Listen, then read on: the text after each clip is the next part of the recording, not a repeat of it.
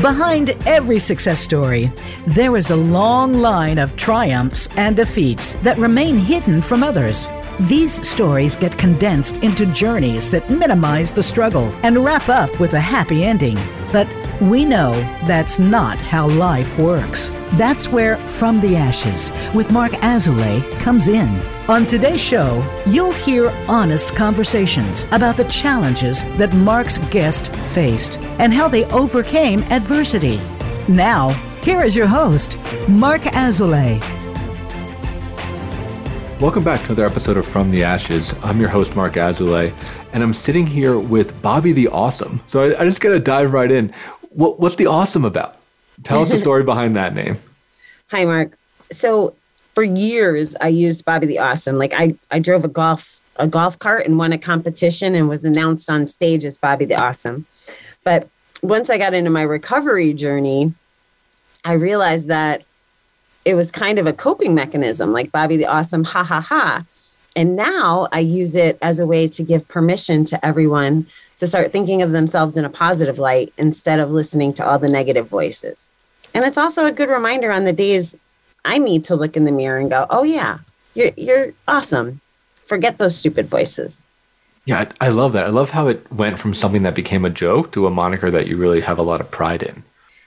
Yes, yes. And it's, it's a good conversation piece too to to get people thinking about mental wellness, mental health wellness, um, addiction. You know, it, it's just a great segue. And I've had people that have told me their staff was like, Do you want to take an appointment with this person with this name? And they're like, Well, yeah, it creates curiosity. So that kind of makes it fun too. For sure. Yeah. I mean, that was my initial reaction when I saw it. I was like, Well, I got to talk to this woman. This seems incredible. Um, I, I got to know the story behind this. Um, so as we got to talking, I learned more about your past and your history. And, you know, maybe surprising or not to you, you're the first person uh, with gambling addiction that's recovered from gambling addiction that we're talking to on this show. So I'm really excited for listeners to hear the story um, of kind of what that was like for you, how you recovered, how you got better, um, and kind of what you're doing now. Wow. Well, that, I'm very grateful then that you're having someone on here talking about it. Um, I was gambling from a very early age, you know, like five or six with nickel dime poker. And by the time I was in high school, uh, a little after I was buying lottery tickets, you know, bingo with the grandmas, scratch offs, all of those things, going to jai alai, which is kind of like horse or dog betting, um, and just kept evolving. Like I don't discriminate against gambling. And we have casinos here in Connecticut that you're not allowed into until you're 21. But I knew how to sneak in. So I started sneaking in very young. And eventually it snowballed. I loved the casinos. That's my definite favorite. Everybody knew all along that I was a gambling addict, you know, but again, kind of like my my name with the Bobbie the Awesome was kind of like, haha, you know, do you need to call this 1-800 number? Haha, you know, that kind of thing.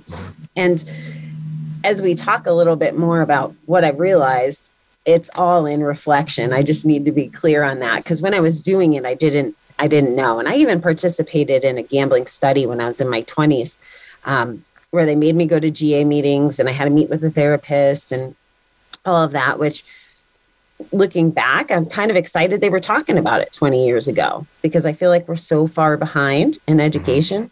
Mm-hmm. But in my 20s, I uh, I was a truck driver I, my poor ex husband would wake up and find me missing because I would be in the casinos and I should have been driving the truck. And eventually in 2013, I had moved out to Kansas City, a, another place. The Missouri River has tons of casinos. So that's where I spent a lot of time.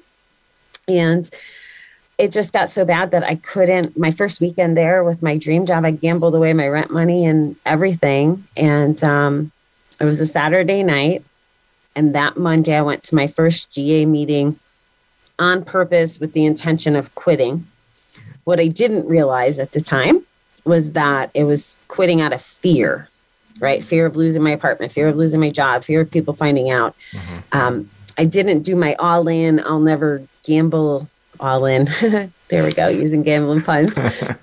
I, I didn't really commit in, in such a way until 2017 uh, where I was just like, I can't live like this anymore. It was more, it wasn't about just money and fear. It was, I need to not gamble for the rest of my life. Yeah, can you say a little bit about how you made that change? Because I think you're making a really important point, right? It's about moving towards a better life rather than moving away from a bad life. Yes, yes. It was, it was ugly. It was, I was spending time if I wasn't gambling, I was drinking. Mm-hmm. I was showing up for activities that I had enjoyed before, like volleyball and Zumba, if I made it to them. If I wasn't at the bar or the casino, I wasn't enjoying life. There was, I was a shell. Um, people, my employees would tell me afterwards, they thought I was like in an abusive relationship with a man or something based on how I was showing up. I wasn't, I wasn't Bobbie the awesome. I was Bobbie, the shell of a human being that was just I don't I can't even use the word living, like just going, going through life um, with no not adding value to my life or anybody else's. Yeah, that sounds like a really dark place to be in. What what inspired you to make a change? How do you get a glimmer of hope in that? Well, again, the money was running out, but I've been around addiction and all of that long enough to know. I just knew there was no it had to be extreme. Something had to happen. I had to get a reset. And I I decided to go into treatment all the time. So I had I quit gambling for two years the first time. I relapsed 2016 and I don't remember most of 2016. Like it, it's weird. You can almost black out from gambling like you can drinking and I don't know if that makes sense to people, but like I would get home and I'd find all the ATM receipts in my pocket, but I don't remember walking up to the ATM that many times. So I had come back to Connecticut to visit, and my niece showed me a picture of her from when from 2016. I didn't even recognize her. Did I was like, oh, so I was missing life. So all that stuff was culminating, knowing that I wasn't showing up for anybody and that I just had to break free so I had stayed connected to the GA community. I was still going to anniversaries. I I stayed far enough away because I knew it was against the rules for them to hang out with me while I was still gambling. Um, but one of my friends, I call him my GA husband, he had gone to this treatment place and he's like, Bobbie, you could do this. Go, go, go. So I finally had um, removed all the obstacles because I had every excuse in the book to not go, right? And then I went into um, re up for benefits. And they informed me in that meeting, they're like, well, you're executive, so you have eight weeks of short term disability included in your plan. And I was like, oh, well, there goes the last excuse. I can be paid, so I don't have to worry about the money. And I, I'm covered from missing work. So then I had nothing left to say I can't go. Nothing enough to hold on to. yeah, all the obstacles are removed. And and I looked at rehab like jail it was the closest oh, yeah. thing to jail. It's a cross between jail and summer camp, is the way I describe it. But it's the only time in my life that I ever just spent 28 days working on myself. It was all Bobbie. Like I had no phone, no, it was one of those strict ones, and no control over when I could shower, when I could eat, like all those things that I've never been in trouble that way. I've never been in prison, didn't want to go and even during it on the bad days when I wanted to leave, because there was quite a few, I was like, this is the closest thing I ever want to come to jail. So I need to just get through this. And that's really where my growing did actually start. Yeah. What are some things you learned about yourself when you were in rehab? that I hadn't been vulnerable ever in life. Yeah. I, I like it. So I learned the definition and I learned how to do it. Now, granted, it wasn't until the last week when they broke me because I had been living in this um, with a mask on, I guess is a good way to put it.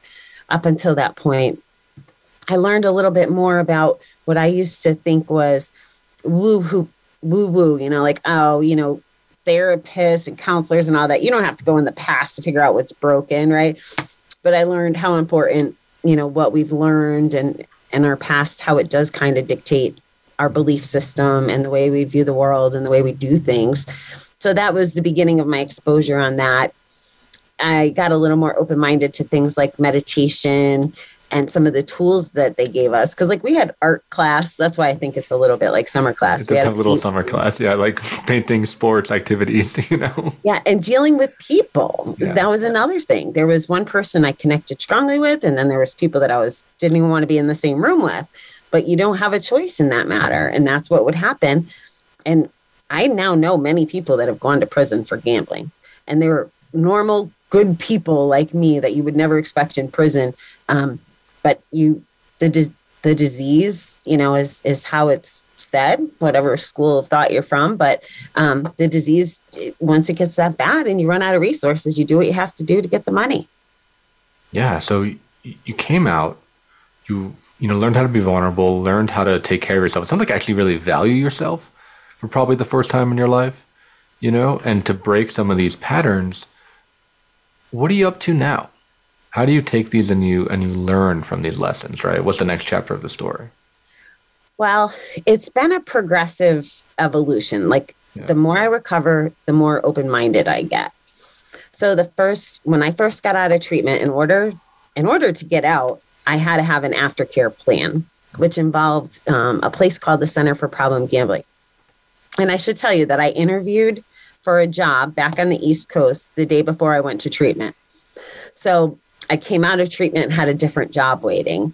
But I had, you know, family and friends here and, and the money to clean up the debt and all that stuff. So going to the center, they gave us a counselor and then we had group meetings. So it was a little different dynamic. So it started opening my mind. And as I got further along in my recovery, they changed some of the strategies. They had a meeting called coping skills. So a couple things happened with that meeting. I was driving to and from, and I was listening to this fella who had an alcohol free podcast. Um, it was called Recovery Elevator. And I was listening to him, and I'd show up at group. Oh my God, Paul's talking about this, and da, da, da, da, da, da. And usually it tied in with our coping skills or whatever the topics were. So we were getting a lot of different information that I wouldn't have known. What ended up happening was I got inspired by Paul and his podcast and started my own. And then I was doing more research. I was going to gambling conferences. So the education, whether it was reading the books, listening to podcasts, showing up, um, um, my mind is open to a bunch of different things that are different. And at the end of the day, well, the biggest lesson is not everybody recovers the same. Yeah. And it's really important to me to spread that word. And then there's the whole self-care piece and the and the valuing ourselves, whatever it takes to get there. So that's what I'm up to now is trying to share that message. I also think that well, my my mantra is kind of to make adults play again. Teach adults how to play again is kind of one of my taglines. And what I mean by that is instead of being um, uppity or trying to do what other people say or not letting you feel the things, you know, the the technical, the dopamine and the serotonin and all the things you would get from doing a cartwheel or finger painting or going down the slide or roller skating, like all those things. Um, if people are taking care of themselves that way, they don't need to put the substances in their body or go turn out, tune out the world by being behind a slot machine. So I'm trying to educate the world on on what really is out there and some of the alternatives. Yeah, what are some of the fun things that you found that adults can go and do? Well, I I, I, like so many different things. So roller skating is one of my favorite things to do. But before I quit gambling, I had never gone to a sip and paint. I had never gone to a musical theater and enjoyed it. Like each week we in our in our gambling group we would pick activities. So there's different things like that. Even, you know, trivia at without the bar, going to concerts, not one of my favorite things. I'd always get crazy, but now I go see Blue October because they're amazing. Um, so just being open minded to whatever your interests are. I have a bicycle now that I actually ride on purpose, you know, with, with the padded butt and everything, like real bicycle person. So there's lots of different um, activities that I've tried or do now. Yeah, I think that's so absolutely critical, and we'll certainly talk about that a lot more in our, in our second segment. This idea of building a life that's worth living is the way that I've always thought about it. And play is a big thing for me, being able to have sober fun and see the world, interact with people, and just kind of get out of my own head, I think is is so important. And it, it's so wild how people, I guess adults in general, get funneled into this thing where play and alcohol and drugs become the same thing, right? Having fun becomes just getting wasted. Where there's so much more out there. There's so many more things that are that are going on. And once you discover the other things, you don't have time to go to the bar. You don't have time to hang out with those people. You don't have time to go to the casino. I am like the busiest person I know, and people tell me that all the time. There's no time to get in trouble when you're living your best life. Absolutely not. Yeah, because there's just so much opportunity and there's so much, um, so many stakes too, right? I mean, I have relationships in my life now that I really care about, and I have hobbies that are pretty technical and require a lot of focus, and I have a job that I'm very proud of and, and spend a lot of time in.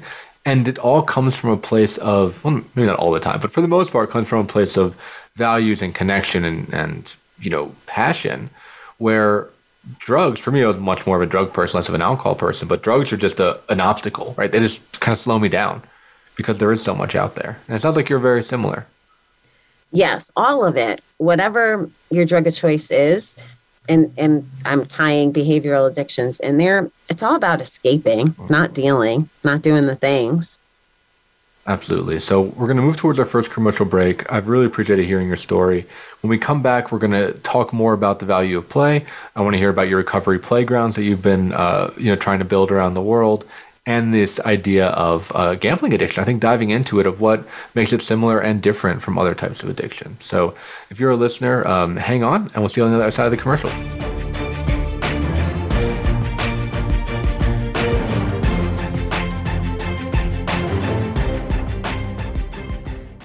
In Marc's work with high performers and business owners, it is becoming increasingly clear to him that their biggest obstacle to success is themselves. They are experts in their field, but are dragged down by their anxiety, poor time management, inability to focus, or self sabotage. His role is to help you overcome these emotional and organizational issues so that you can truly excel in your business and your personal life. One of the most common hurdles that he sees is perfectionism, a crippling anxiety around performance. It's a fear of not being good enough, being publicly embarrassed, or of disappointing others.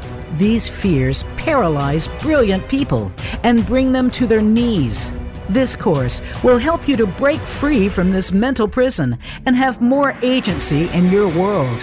In this online course, we will break down the prison of perfectionism so that you can break out of it. For more information and to sign up, visit marc-azoulay.teachable.com. That's Marc, M A R C dash Azoulay, A Z O U L A Y dot teachable.com.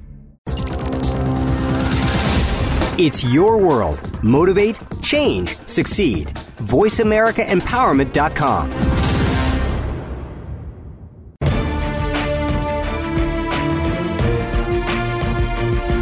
You are listening to From the Ashes with Marc Azoulay.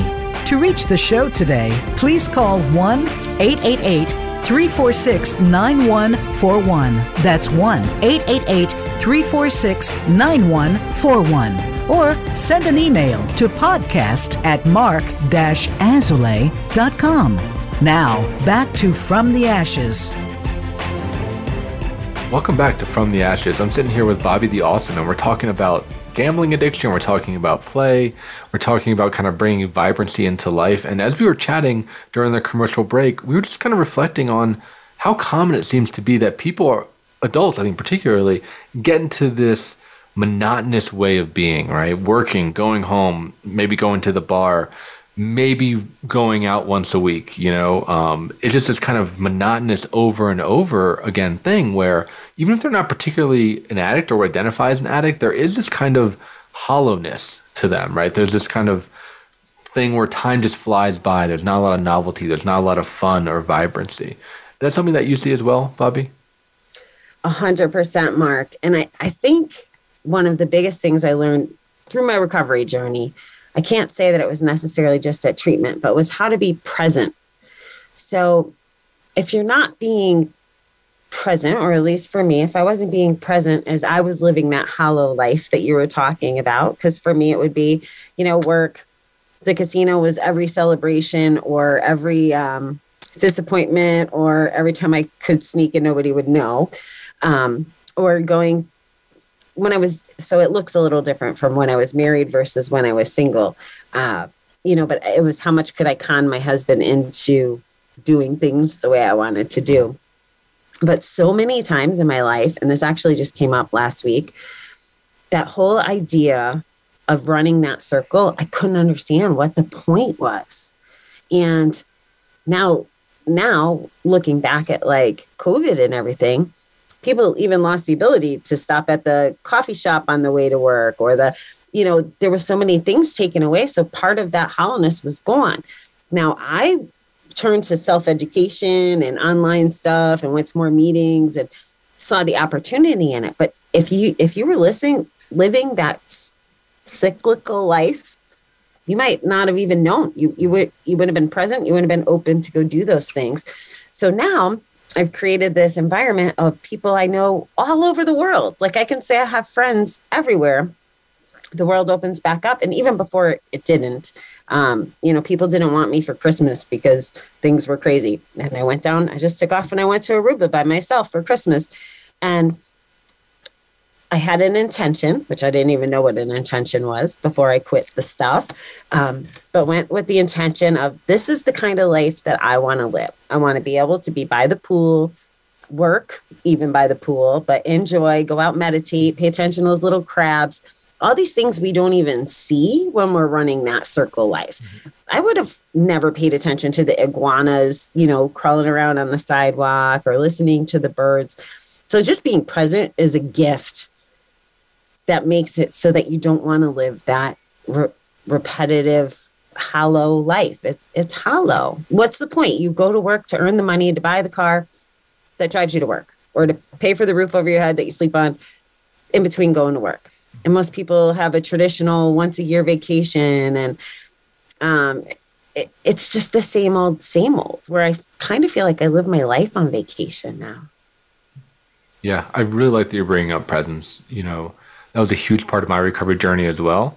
Mine was very rooted in buddhism and eastern thought and this idea of tapping into the present moment and finding i mean from their words like the divine in the present moment. And i really I was just kind of tearing up a little bit as you talked about watching little crabs and listening to the birds and seeing the iguanas because for me the natural world has always been the gateway to the present moment because there is so much happening and it's also perfect in a way because it's just the animals and the plants doing their thing you know in the way that they've always been doing it and that is something that really helps me drop into the moment and just see how much beauty we're surrounded by and i did not do that before i got sober right? I, it wasn't even a value of mine. I mean, I lived behind a screen. I lived in my own head. I lived in my anxiety. I lived in my perceived relationships with others. I was not aware of the sunset. I was not aware of the sound that the wind makes when it goes through aspen trees. I had to learn all that stuff. You're so right. It is like it is learning how to be present. And I love that you mentioned like the the Buddhism and that kind of way. That's here's a little secret. The biggest difference between when I quit in 2013 and when I quit in 2017 is the spirituality piece. And I lump presence and Buddhism and all that stuff into spirituality for me at least. And it, it got broken down as simple as, you know, enjoying the present moment, but also simple things like being kind to each other and, you know, all these things that sound so simple that we learned in kindergarten, probably, but through life we got corrupted and got all this stuff, you know, sent our way. But I'll tell you, I, I drive around the country quite a bit, a, lot actually. I put like 45,000 mi- miles in a year on my car. And one of my favorite things is the sunrises, the sunsets, the mountains.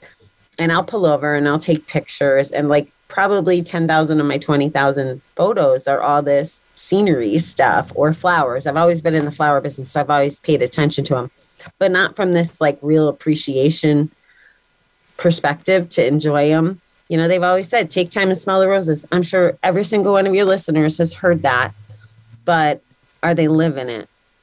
Are they are they really enjoying it? That's that's what I would challenge people to ask themselves. Yeah, is to try to notice the small details around you, whether that be a flower or a dewdrop or the way that the light hits, you know, the the mountains. It's really is critical and it was such a challenge for me to get out of my own head, to get out of my own anxiety because again, I was uh, as I was saying, it's I was living in a world of my own construction. And I was a really bad architect because my life had a lot of fear and a lot of judgment and a lot of shame and just it wasn't a healthy place for me to be. And I'm curious what your internal world was when you were using. Was it similar? Like how did you view life around you and view yourself? So, I was always competitive with myself or my parents. And so, for example, I don't have any children. And my rule was I wouldn't reproduce until I could provide better than my folks. So I was always chasing the what the better was. I wanted to be a vice president. I wanted to, you know, not be on food stamps. I wanted all those things. So it was always like this chase and not addressing any of the pain that had happened in the background, you know, and my pain started coincidentally all around the time that my, you know, drinking and drugging and all of those things really ramped up for me. So it was a very secluded world. And the chase was just against myself and having this, well, I could do better. Oh, I'm not pregnant 18th, then I'm already ahead of the game. Or, you know, I have this this job title and um, you know, this this is creating a best life. So it was always this just competition in this weird way and this part I still don't understand. I was emotional without like I could be really sensitive and like if if something happens if I didn't get picked at work or whatever, you know, I might cry or be sensitive that way. But I never really went deep. Like it wasn't substance stuff. It was very surface level. So I really had the gates up. So that's what it was for me. It was more about just protecting myself from more hurts. So I didn't let a lot of things in. I, I, yeah, I lost a lot of people, a lot of people on holidays, um, you know, deaths, consecutive years, really some to addiction. It was just, it was just a mess. Um, so it was all about not letting people in so I wouldn't have to worry about it when they died or left or did the thing. Yeah, you're keeping the your whole world at arm's length away. Yeah. I was on my own little island for most of it. Yeah, I think that's really common. I mean, you brought up this idea of a mask earlier, and that was certainly my experience. Was I was just in this kind of nice guy thing, you know, pleasing behavior, being who I thought other people wanted me to be. So that even if I did make friends, and I did because I was somewhat good at it, I would never trust a friendship because they didn't know the real me. I was just pretending. I was just acting. I was doing this chameleon thing with them. Yeah, exactly. And as my uh, so the gambling was I would go hide and nobody would know. But the drinking, I was usually around people. And it got so bad that I didn't remember the conversations or the anything. So it was just a, what no matter what it was, it was avoiding. It was avoiding just life and everything. So it's not living if you're avoiding, I guess. Yeah. Yeah. So I want to pivot a little bit to talking about gambling addiction more directly. What are some of the similarities and differences between that and, say, alcoholism, which is what the one people are probably most familiar with? So, one of the biggest distinctions is physically, you can't tell if someone's a gambling addict, right? So, alcohol and drugs show up. Like, I could go lose $10,000 this morning, and you can't tell by looking at me on Zoom. But if I went and drank a fifth of Jack Daniels, you're going to be able to tell. So we we in recovery from gambling, most of us tend to think of gambling as being synonymous with lying because you have to account for your time and your money and all of those things. So there's a lot more lying, and it feels like alcohol and drugs tends to be more out in the open. Um, suicide is much higher. Suicide is is said to be, you know, gambling addiction is said to have the highest rate. Now, the caveat to that is again, if you have substances in your body, you're probably ODing or leaving the world in a different way. So all perspective. Um, but that overwhelm in that fear and all of those things, especially my rule always was was if I lost the money, I could go work harder or work another job and, and make it up. But these people who have families and the shame and the guilt that comes with it, and knowing that you've taken away your child's college fund or um, you know, you're going to lose the house where your family was raised. Like those are big, big deal things um, that people have to cope with with with gambling. And if they're not drinking or drugging, in addition to that, right, they're living with that and they're conscious and they're aware of it all day long. So that's one of the things. You know, the money is definitely a big distinction, but the I'm coming to believe that it's all it's all comes from the same place. It comes from trauma not addressed. It comes from beliefs that we're fed that we don't even know, you know, that just live within us. It's how we view the world. And we view the world that way because we don't know how to view the world any other way because it wasn't what we were taught. So I'm not even, I don't even think it's a fault thing. I think it's just the, just the way it works. We don't know what we don't know, which is why in recovery, and this baffles me too. Like i feel bad for those people who don't who haven't been addicts or haven't been in recovery. I'm like how do they get this information? How do they know to be present? How do they know you know to do fun things? You know like i just wonder. I, have discovered some of it is church. That's how one way that people learn. But mm-hmm. yeah. um I, for a long time i couldn't figure that out. Um you know in 12 step programs i think that they could be applied to anybody. Anybody anybody that wants to be a better person because that's what it does. It challenges us to kind of look in the mirror and strive to do better, whether it's for ourselves or for others. So I, I kind of, aside from the physical, the causes, the ways to recover, the options, I see so much more similarity in in addictions than differences. And I think the world is starting to move that way too. Like I interviewed a fella on my show and they're living that in Canada. Their rehab center isn't about just one thing or another.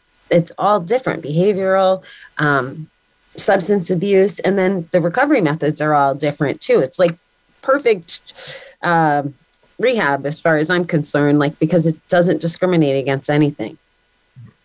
Yeah, I, I tend to agree. I really appreciate you laying that out. That there are a ton of similarities in you know the addiction to dopamine, into this idea of constantly having these repetitive behaviors. I really like that you brought that example of blacking out while gambling.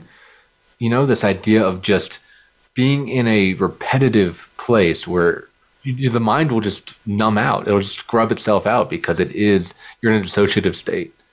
And of course, and you know, I'm sure you bring this up at, at some point, underneath most addictions is trauma. There's usually something that we're trying to avoid, whether it be something that happened to us when we were younger or a current situation that's just unmanageable. But there is this big escapism thing that addictions can hijack the brain to not feel. So I found that, and I'm sure you've had the same uh, experience, that getting sober is step one.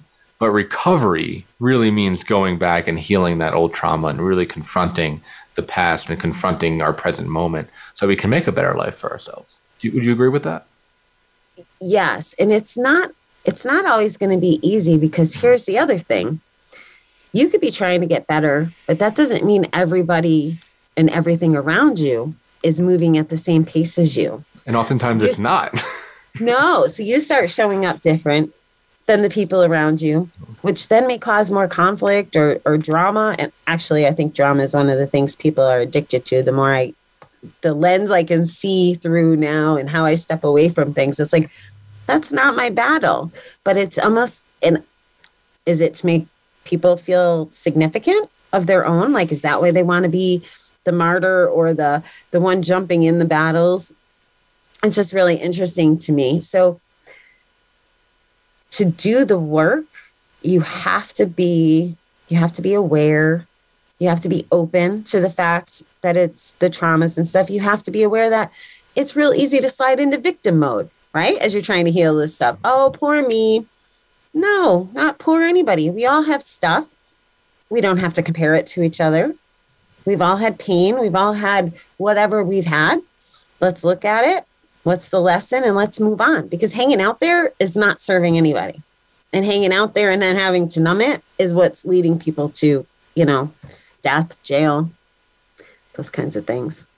Absolutely. Yeah. When I was in my program, one of my mentors would call what you're talking about um, terminal uniqueness.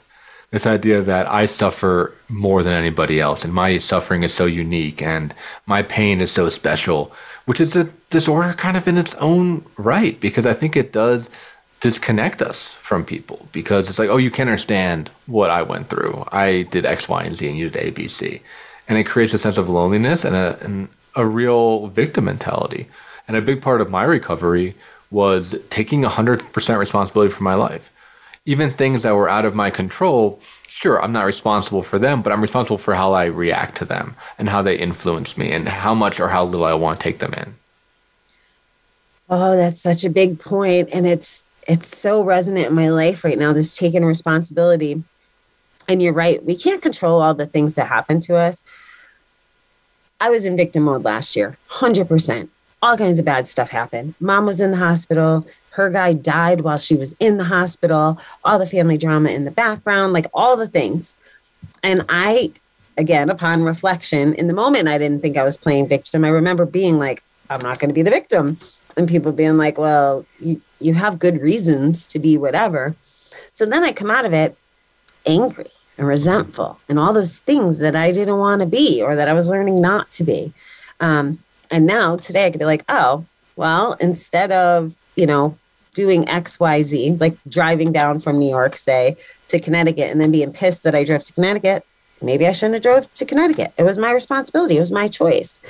Um, so it's it's interesting to every single thing I've come to believe in life is our responsibility and our choice. You can't hurt my feelings, Marc. You can have an action, but I choose whether or not my feelings are hurt.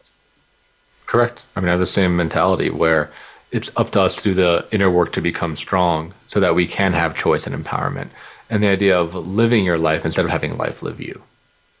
Yes. Yes. I like that life live you. And terminal uniqueness. Yeah, that one wasn't mine, but it's it's a good one. Yeah, go ahead.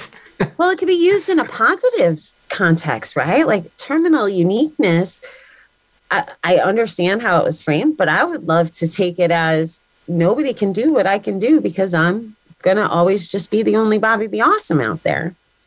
Yeah. So I like it in that way. That's the way I'm gonna steal it. You can you can take it. Um, so we're going to move to our next commercial break here. I want to hear more about your terminal uniqueness when we get back. This idea of these adult playgrounds, um, your podcast, you know, three, two, one, no kidding. I really want to highlight what you're doing out there in the world because it sounds like you're a fantastic advocate for this thing that in some ways has always been around but doesn't get nearly as much limelight as some of the more classical substance related addictions. So if you're a listener, hang in there uh, and we'll see you on the other side of the break.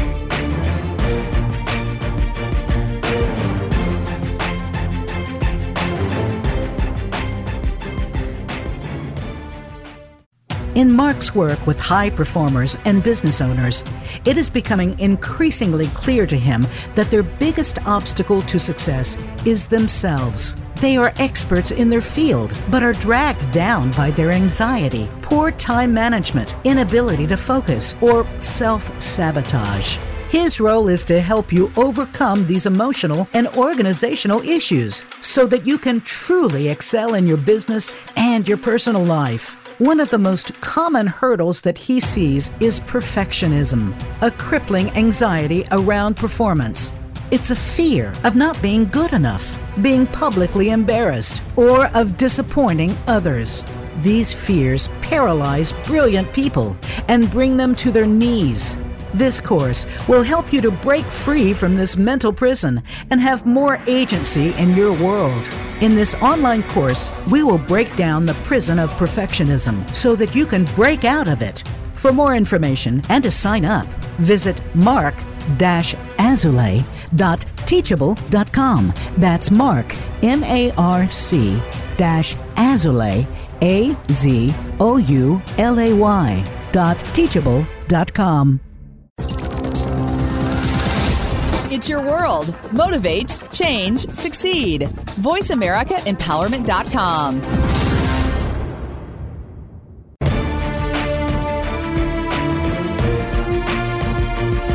You are listening to From the Ashes with Marc Azoulay.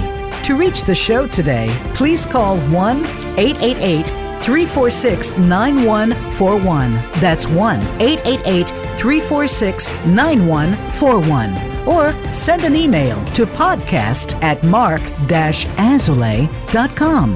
Now, back to From the Ashes. Welcome to our final segment here on From the Ashes. In this segment, we like to talk directly to the listeners and we like to highlight our guest. And we were just chatting a little bit over the break again. And something that I see in my practice, and I got to own, is probably a privilege difference and a you know location difference. Is I don't see a ton of gambling addiction because casinos aren't just frequent around here in Boulder, Colorado, but I see a ton of video game addiction and a ton of gambling through that of buying character skins or buying loot boxes or spending a ton of money on a cell phone game, for instance. I'm curious your your thoughts on that, Bobbie. You're definitely more savvy on the video game, the actual terminology. I had to go to a conference to understand what a loot box was. And when I first got educated about this, it, it got really, really scary because it wasn't just like the teenagers with the loot boxes and the skins. What was revealed to me was they, the first grader and the five year olds, um, they put gaming images up that showed that looked like a slot machine. It's like a house, but really subliminally, it's a slot machine. Like they're they're putting these messages in everywhere. And I would ask you, I like that you said um, you know, like the geography. It's interesting. But are there arcades in Boulder, Colorado? Is there a Dave and Buster's? Yeah, there, there's arcades. Okay, so that's one of the things that I view as gambling for kids. Um, because you put money in, you get the rush, and you get a reward, right? You trade in the tickets for garbage, but essentially, it's it's built in there. Um, schools nowadays like it feels like everything is raffles. We were just we were just having a conversation this past weekend about uh, one of my cousins uh, hosted this event at school for a fundraiser. She's 17 years old. She made it a casino night. Mm-hmm. now both of her parents i gambled with quite a bit and they're still both gambling. So now this 17 year old literally knows it's tradition. Casino night is a draw. Casinos are, you know, where people want to go. Um, so it's kind of hidden and normalized. Like I said, bingo for the grandmas, the buses that are coordinating, um, taking the seniors. It, it's just so acceptable. You would never take a bus of seniors out to the bar, but you'll take them to bingo. That's a really good point. Yeah. Yeah. So it's it's scary to me um, at an office, the March Madness posters or the Powerball that gets up. That you have you have lottery in, in Colorado, I presume, right? So there's probably the office pools when they get bigger. When I lived in Kansas, they did the March Madness bracket at work. Um, you know, there's it's there, but we don't think of it as gambling. We just think of it as life. And now New York, New York State legalized online sports betting. Um, and all that online stuff opens a whole other you know you mentioned the, the cell phone games candy crush for example. Um, you play it and you know and if you need more things you buy the things. But in addition every commercial if you watch any of those games are slot machines. Um, they'll show paypal bingos. Like it's it's it's targeting everyone. It's so scary because it's it's like a movement. And what to my point, New York um, opened this online gambling recently, and in the first three weeks, I think it was like two point four billion dollars was gambled just in the state of New York. Like that's insane. Where where are people getting two point four billion dollars? Well, I think you know they're not, and that's part of the problem. They're driving up debt, or they're borrowing money from their friends that they're going to lose down the line. It's creating this this problem. So if there's a listener that is on the fence, because I think there is a line here, right? Like, what is the line between developing an addiction or having an addictive pattern around gambling and enjoying a game? Because um, it, it's difficult, right? It, it's difficult to know where that line is. What would you say to that person? Have you ever heard of the pickle theory? It was on the show Mom, and we used it at the gambling center. No, what's the pickle theory? Okay. So if I'm an addict, I'm a pickle. And here's why. If you're a cucumber and you become a pickle, you can never go back to being a cucumber. So I can never go back to gambling normally again. So I'm a pickle now. I can never go back to being a cucumber. I've crossed that line. And I think your question is maybe looking for examples or clarity about what that line is. But the gambling, the way someone who isn't a gambling addict, um, I love the way that that Paul, you know, one of my mentors, he says it with alcohol. If you're asking yourself the question, "Are you an alcoholic?" Chances are you're an alcoholic because people who aren't alcoholics aren't asking themselves the questions of if they're an alcoholic. So it's like one of the easiest ways. Um, but but knowing that I'm a pickle and, and the people that label themselves pickles, um, we kind of make it I don't want to say fun, but we acknowledge it and know that we could never, if I walk into a casino, I'm going to pick up right where I left off. And instead of losing, you know, 20 cents or $20, I'm going to go right back to the thousands. I'm going to pick up exactly where I left off. Right. Those brain pathways are still there and they're just going to activate again. Yes. So, how would you recommend a parent talk to their children about gambling? Because you're right, it is ubiquitous, it's everywhere. Well, I'm not a parent, so I won't pretend to be like an expert on that. But I'll tell you what works for my 17 year old niece and has been working all along is being honest and explaining it like they'd understand it. Um, not hiding it, not making it okay, finding different activities. Like if they're saying, let's go to the arcade or can I play the this or the that, balancing it with other things, having a little bit of the explanation don't buy them instant scratch offs for every holiday and birthday because it's easier or better than a gift card. Don't set the tones that these things are okay because you never know when someone's going to cross the line from cucumber to pickle. Yeah, so not making it the default is what I'm hearing. Yeah. Trying to find other things. It can be a treat, it can be something that's special with some explanation behind it, but not just defaulting to a gambling type reward. Correct and having the conversation. It's okay, right? They have to talk about sex, they have to talk about alcohol, they have to talk about, you know, think of it as something that can be dangerous. So if you think about it in the same context as a parent, think about it as danger.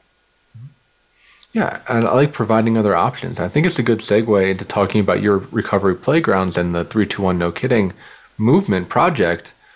Tell us more about that because it sounds like you're trying to bring some more options for adults. I am. And thank you for letting me talk about this. It's like my favorite topic in the whole world. Um, I want to build recovery playgrounds, you refer to it. So there'll be a place where there'll be no drinking, no gambling, and no children. So this model is for a couple reasons. One, it doesn't exist. But think of the person who's in recovery from alcohol or drugs that wants to participate in a billiard league or a dartboard league or trivia night or things like that. They have to literally go to a bar to find some of these things. So I want to create an environment where people don't have to go to the places to get the needs and they can lit, you know, do normal activities in life. And I want to, to your point about teaching and raising awareness, there's going to be adults that don't think of addiction or just want to have fun or do date night or escape the kids or whatever as a as a world, we need to take care of our mental health. So recovery playgrounds will be that place where you can go and you can celebrate and you could do physical things and you could do mindful things and you could do normal activity things and be present in the experience. If you're a parent, chances are you go to a amusement park or um, you go roller skating. I'll use roller skating. You're the roller skating is about the child's experience, right? Like that's when you see parents get lit up. They're excited that their kids are having fun. They're always, you know, are they going to fall? Are they going to hurt? Like you don't get to relax. You don't get to enjoy the roller skating as a person. So I want to create that culture. I want to, when you go to a restaurant, you might get a, a free dessert for having an anniversary or a birthday. I want to celebrate clean time to help remove the stigma. So you can get a dessert if you're a year sober or whatever and make it okay and not kind of remove this anonymous piece of it, right? Because it's my opinion that we can't recover wholly if we're remaining anonymous and we're not being transparent, we're not having voices. And the thing of it is, an addiction is it's not as bad as we think it is in our head. Anybody I've ever told that I was a gambling addict, they don't care. Like, and, and in the sense of they don't care enough, it doesn't impact their life generally, you know, beyond that second. They have their own stuff to worry about. They don't need to worry about my addiction, right? So we take away the power once we remove the anonymous piece. Then people can't, like, what is the absolute worst that someone going to do? Label you as an addict? Okay. So that's your label. That's your, that's like on you. If you're in recovery, you understand that. So that's the kind of place that I want to build. I want people, I want adults to play. I want recovery to be normalized and I want quality of life to be normalized. It doesn't have to be, I never thought about it before this conversation, Marc. So thank you. But when we talked about that cyclical life or that hollow life, we could um, reach more people who are living that kind of life and just give a better quality of life. It doesn't even have to be addiction based. So I love that. Yeah, I think I mean, first off, I love the idea too. I think that taking rid, getting rid of the anonymous tag, creating a more positive view of recovery, I think is super critical. And I think it's going to be really necessary when we're looking at attracting millennials and, and Gen Z and the new generation because something that I run against, you know, in my in my job is when people think about recovery and sobriety, they think about AA, they think about people sitting in a circle in the basement of a church being sad which is not what AA meetings all are, but that's the impression that people get. And I love this idea of making it fun, making it cool, making it a place where people can meet other sober people. You know, there's a couple organizations in Colorado that I just I did some work with and love to plug. Um, you may have heard of them. One is Phoenix Multisport, which is sports activities, exercise, bike rides for sober people. And all you have to do is be sober 24 hours before, and you can show up and they have a lot of funding where they will pay for a, a bike um, repair or b- bike rental. They'll pay for a rock climbing pass. They will, you know, pay for permits for trails. So they really help people to get out there. And it's not an AA meeting, but it's good to know that everyone there is sober or at least committed to being sober, right? Have the intention to be sober. And another one by my good friend Duke Rumely is um, Sober AF Entertainment where they go and they buy out seats in sporting events, particularly and concerts. So you can just go to an event and be surrounded by sober people. And you can buy tickets through them and know that you are with people. They have sober tailgates, they have things like that. So I think you're part of a growing movement to get it more visible and to get it more out there. I love I love both of those initiatives. Um, so why I, I, just have to call this out. Um, because that does work. Like I could go to a sporting event and enjoy it, but with the gamble, this is the problem I see. If you go to a bar, there's a keno machine or gambling usually in bars, and vice versa. If you go to the casino, there'd be alcohol. Um, so the sporting events could be a trigger, right? So that's why I have to think a little different. And again, not all things for all people. And I'm not judging. I love, I love that. And I'm actually headed to Colorado in May. So um, we'll see what what happens with that. Check um, out. Yeah. Yeah, that sounds really intriguing to me and exciting. So thank you for that. But that's exactly it. I've gone on some alcohol-free trips, and you know, to Asia and and Thailand and uh, just different different places, and you get to connect and and meet people, and that's what it's about, right? Is that being present again? You you can't be present on a bike ride high you, you're not going to be on a bike ride if you're at a casino. Uh, you know, golf is an example. You could be golfing, but if you're golfing for, I think they call them skins. I never did skins, but um, we used to golf or bet on greenies, you know. Um, but I can still golf now without having to bet on who's closest to the pin and stuff. But again, nobody would think of, well, it's a Sunday morning golf game and and there's money happening. And it's about the rush. It's not really about the dollar. It's about the rush. It's about that fix. So it's just everywhere. Sorry I t- probably digress a little. No, I think it's a fantastic idea, and I really want to be involved and, and see where it goes. I, would love to, you know, be able to bring you back on the show, you know, in a couple months or a year or so to see where it's at right now, because I think that it's necessary and it's out there. So, unfortunately, we do have to uh, wrap up here. But, Bobbie, can people know of where they could find you online if they want more information about you or your projects? Well, the easiest way, Bobbie the Awesome, not the cat, because um, there is a Bobby the Awesome, the cat. Um, or 321 no kid in. So 321 is my clean date. I ruined the surprise. And then the no kid in is because no children will be allowed in the building. Um, no kid in, if that helps. Gave you all my secrets. That's fantastic. Well, thank you so much for joining us. And thanks, listeners, for tuning in. We'll see you on another episode of From the Ashes.